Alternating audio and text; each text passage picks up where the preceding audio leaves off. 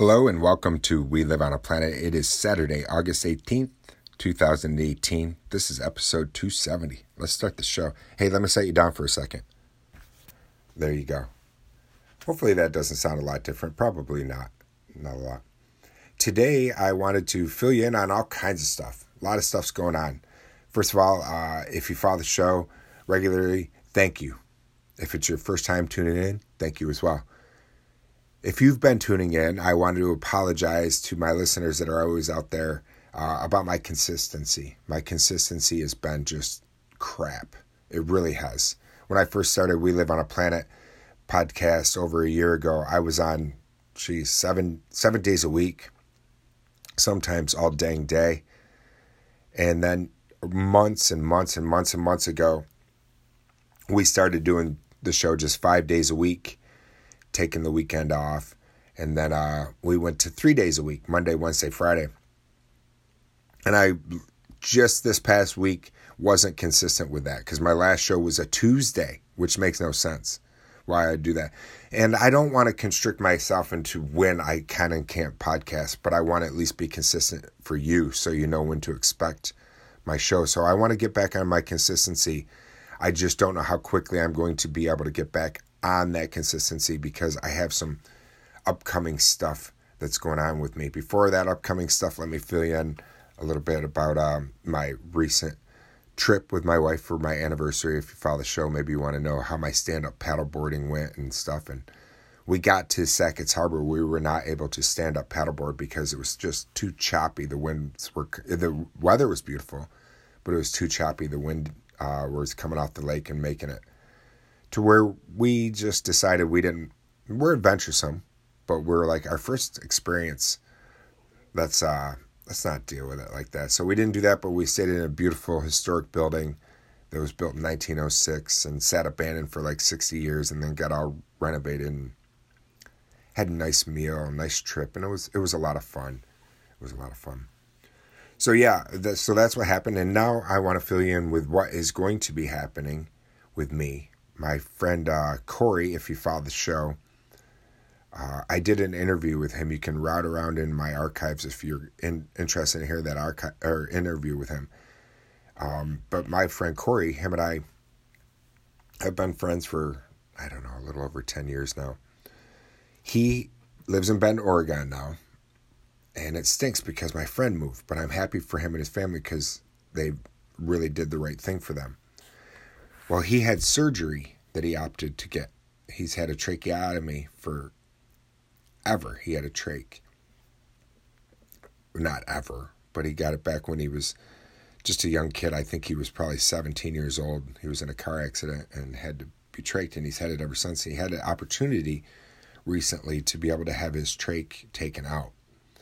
That means he'll be able to swim and play contact sports with his his sons and just be able to live normal things that we take for granted because we're not trached, or maybe you are trached out there and you're looking and you go, yeah, I can relate, or listen and you can go, I can relate to what you mean about being trached.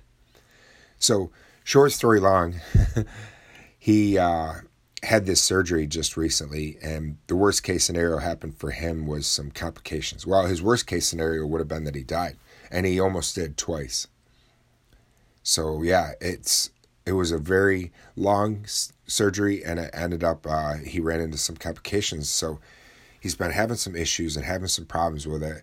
And i was talking to them the other day and it was uh, came to the conclusion and decision that i'm going to go out to bend oregon and spend about two weeks with him and his family and uh, try to help them out the best i can.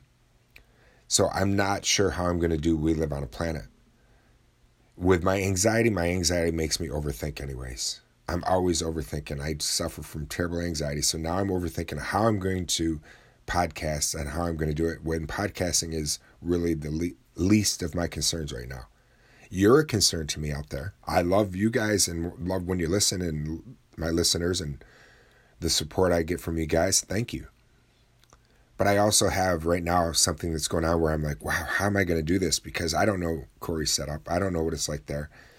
I'm finding a quiet room to podcast in because that's how I like to do it is find a quiet room. I don't have to.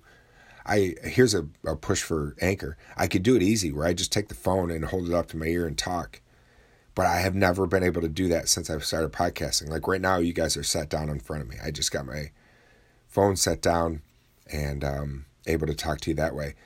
But I know that I can just hold it up to my ear and act like it's a regular conversation and it's still going to work too. And I, I feel self conscious about doing it that way because I'm old school. I I'm one of those people where if people are on their phone in public, I, I'm not a big fan of that. It really kind of bothers me, and so I have an opportunity. I feel like I could take you on a travel show and bring you through my stops that I'm on Tuesday. I'm leaving, and one of my layovers is in Seattle. It's like almost three hours, so I have pl- plenty of time to do it.